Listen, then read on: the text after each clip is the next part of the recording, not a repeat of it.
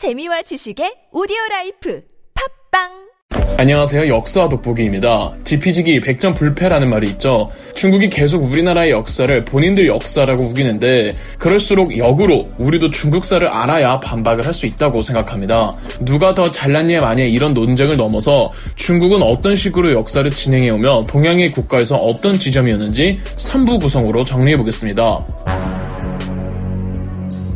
중국에는 삼황오제라고 신화 속의 인물들이 있습니다. 삼황은 복희씨, 신농씨, 여화씨 3명을 일컫는데 이들은 말 그대로 신들이고 오제는 황제, 전욱, 제곡, 요순 5명을 일컫는데 이들은 신은 아니고 신들의 선택을 받아 문명을 일군 5명의 인간들을 가리킵니다. 물론 5명 또한 전설 속의 인물일 뿐입니다. 중국의 문명은 크게 중부지방의 황하 문명과 남쪽 지방의 양쯔강 유역의 문명, 하모드 문화 이렇게 두 개의 문화가 합쳐진. 것인데 기존 남쪽 지방의 양쯔강 문명이 발굴되기 전에는 오로지 황하 문명을 유일무이의 문명으로 여길 때는 이 삼황오제가 황하 문명을 일구었다고 하더니 남쪽 문명이 발굴되자 이 신화와 전설을 조작해서 억지로 남쪽 지방 문명과 일치시켜 버렸습니다. 어디까지나 삼황오제는 전설 속의 인물들인데 중국인들은 오제의 경우 실존 인물들로 믿고 있죠. 오제 중 가장 마지막 순서에 해당하는 순, 다음 성군 지도자는 우였는데 이 우가 하나라를 건국합니다. 그렇다면 하나라가 중국 최초의 나라가 되는 거지만 아직까지 논란이 많은 문명입니다. 하나라가 실존했다는 건 중국 측의 일방적 주장이고 국제적으로는 하나라를 공식 왕조로 인정하지 않고 있답니다. 국제적으로도 공인되고 있는 실체가 확인된 중국 최초의 나라는 한때 은나라라고 불렸던 상나라입니다. 보통 4대 문명할 때 중국의 황하 문명이 이 상나라를 가리키죠. 한자의 모체인 갑골 문자가 발견되어 4대 문명으로 인정받을 수 있었습니다. 문자의 여부가 4대 문명을 선출하는 중요한 기준 중 하나거든요. 그러나 상나라는 지금의 중국처럼 큰 영토가 아니라 아니라 황하강 중류지방 정도에 작게 분포할 뿐이었습니다. 그러다 서쪽의 주족이라고 불리는 집단이 상나라를 군사적으로 몰아내고 세운 나라가 주나라였습니다. 우리 낚시꾼으로 유명한 이 강태공이 주나라를 건국한 무왕의 아버지처럼 모시던 정치가이자 브레인이었습니다. 주나라의 장자방, 뭐 제갈량, 정도전 이 정도로 생각하시면 될 것 같습니다. 참고로 아시아의 기본 통치 방침이 되는 유교, 그리고 이 유교를 만든 공자가 이상적으로 생각하던 시대가 주나라였습니다. 그래서 유교 경전들 상당수가 이 주나라 시대를 극찬하고 주나라 시대의 가치를 복권해야 한다는 내용들입니다. 주나라의 영역은 상나라보다 훨씬 컸지만 이는 어디까지나 무력이 더 강했을 뿐 행정력이나 문화면에선 상나라보다 훨씬 뒤떨어졌습니다. 주나라는 넓은 영토를 관리하기 위해 지방에는 왕족 내지 귀족들을 파견해 제후로 삼고 제후에게 분봉되어 이 제후가 관리하는 지역에 대해서만큼 은 크나큰 자치권을 보장해 주었습니다. 그런데 제후조차도 그 분봉된 영지 안에서도 또 이 잘게 쪼개서 자기 밑에 있는 존재들에게 또 나눠주었습니다. 이렇게 계속 자치권이 보장된 영토가 쪼개지죠. 이걸 봉건제라고 합니다. 주나라의 임금을 천자라고 불렀는데 시간이 갈수록 천자 입지는 줄어들고 각 제후들의 힘이 지나치게 강력해집니다. 이렇게 제후들이 난립하던 시대를 춘추 전국시대라고 합니다. 춘추 전국시대는 춘추시대와 전국시대로 나뉘는데 점점 주나라 천자의 힘이 약해지다가 결정적으로 북쪽 이민족의 침입을 받으며 주나라 천자가 도망가는 사태가 벌어지자 주나라의 회복을 외치며 제후국들이 서로 들고 일어나서 주나라 천자를 대리하려고 하는 겁니다. 이게 춘추시대죠. 이 당시 제후국만 몇백 개였는데 그 중에서 가장 강력했던 다섯 개의 제후국을 춘추 오패라고 합니다. 그래도 춘추시대에는 이 주나라 회복과 주나라 천자의 복권이라는 낭만적인 명분은 있었단 말이죠. 그러나 주나라가 오피셜로 망하고 그 수백 개의 제후국들이 자기들끼리 싸우다가 일곱 개의 제후국들로 정리가 되는데 이걸 전국 칠웅이라고 합니다. 이 시대를 전국 시대라고 하고 이때는 주나라가 없어진 이상 각자 본인들의 제후국이 중국 전체를 차지하려고 하는 거죠. 명분 없는 약육강식의 시대였죠. 전국 칠웅의 최종 승자는 진나라였고 일곱 개의 국가를 정리한 진나라의 제후가 바로 진시황이었죠. 중국 최초의 통일 군주입니다. 처음부터 진시황은 아니었고 이 진시황도 제후였으나 중국 통일 후 유례 없는 영토를 확보하자 스스로를 삼황오제에 비유하며 뒷글자들을 따와 본인의 호칭 황제를 만든 겁니다.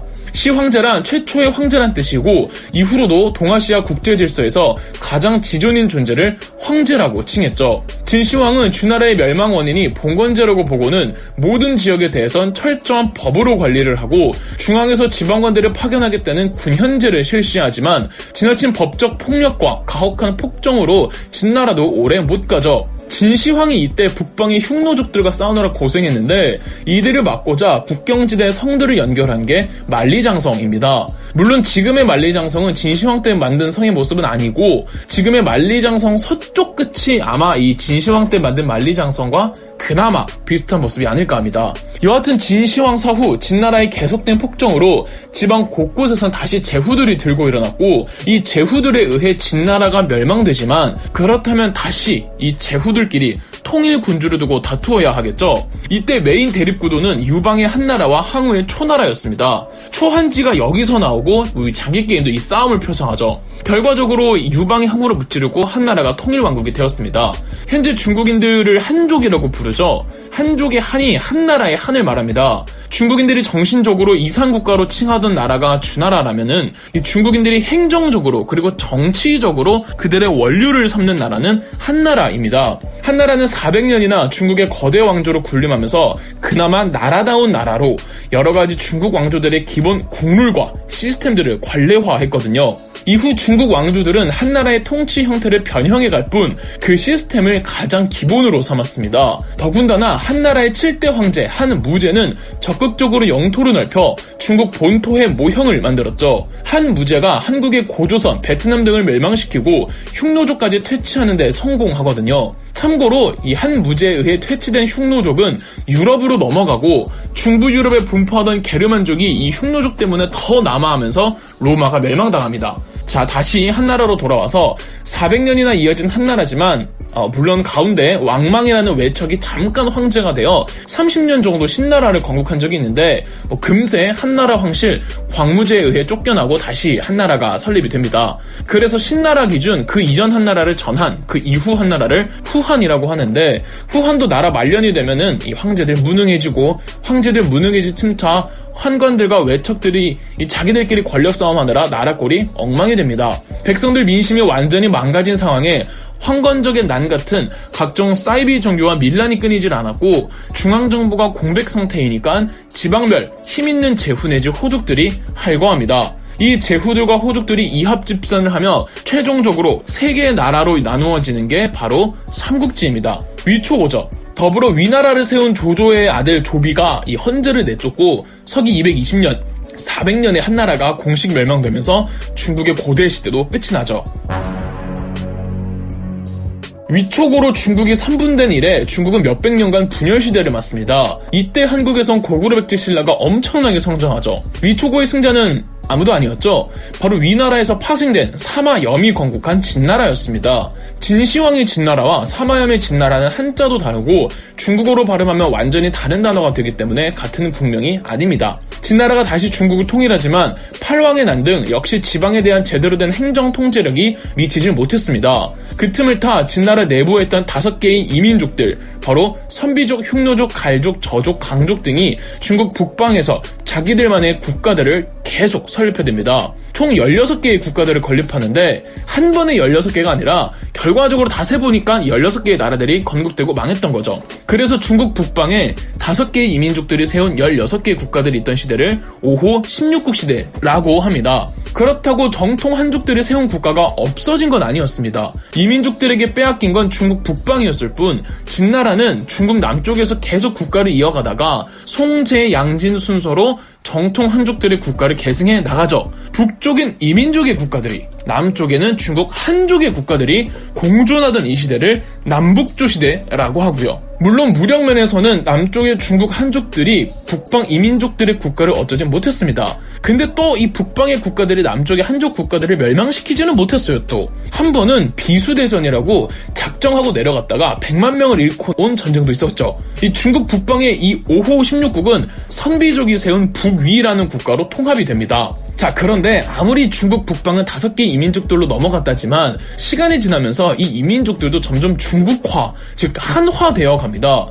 특히 북방을 통일한 북위가 적극적인 한화 정책을 실시한단 말이죠. 그래서 이민족들과 중국 한족들이 막 섞이는데 이 혼혈 집단들이 방구 좀 끼는 지배층으로 성장하는데 이들을 관롱 집단이라고 합니다. 이 관롱 집단에 의해 북위가 북주와 북제로 또 분열이 돼요. 북주가 관롱 집단이 독립시킨 나라인데 이 북제가 북주로 통합이 되죠. 중국 북방은 결국은 관롱 집단에 의해 정리가 된 거예요. 최종 승자인 북주가 어, 결국은 수나라로 넘어가는데 수나라를 건국한 양견의 양씨 집안도 관롱 집단이고 나중에 수나라를 이은 당나라 황실 이씨도 관롱 집단입니다. 여하튼 이 복잡한 중국 북방의 역사를 정리한 건 수나라였고 수나라가 589년 남쪽의 중국 한족 국가도 완전히 멸망시키면서 무려 300여 년 만에 다시 중국 전체의 통일 왕조가 들어서게 됩니다. 다시 중국 전체가 통일이 됐기 때문에 국제 관계가 술렁이게 되겠죠. 특히 이 나라가 기민하게 반응할 수밖에 없었는데요. 이 다음부터는 2부에서 계속됩니다. 그럼 역사 돋보기였습니다. 영상 재미있으셨다면 구독과 좋아요, 알림 설정까지 해주시면 감사드리겠습니다.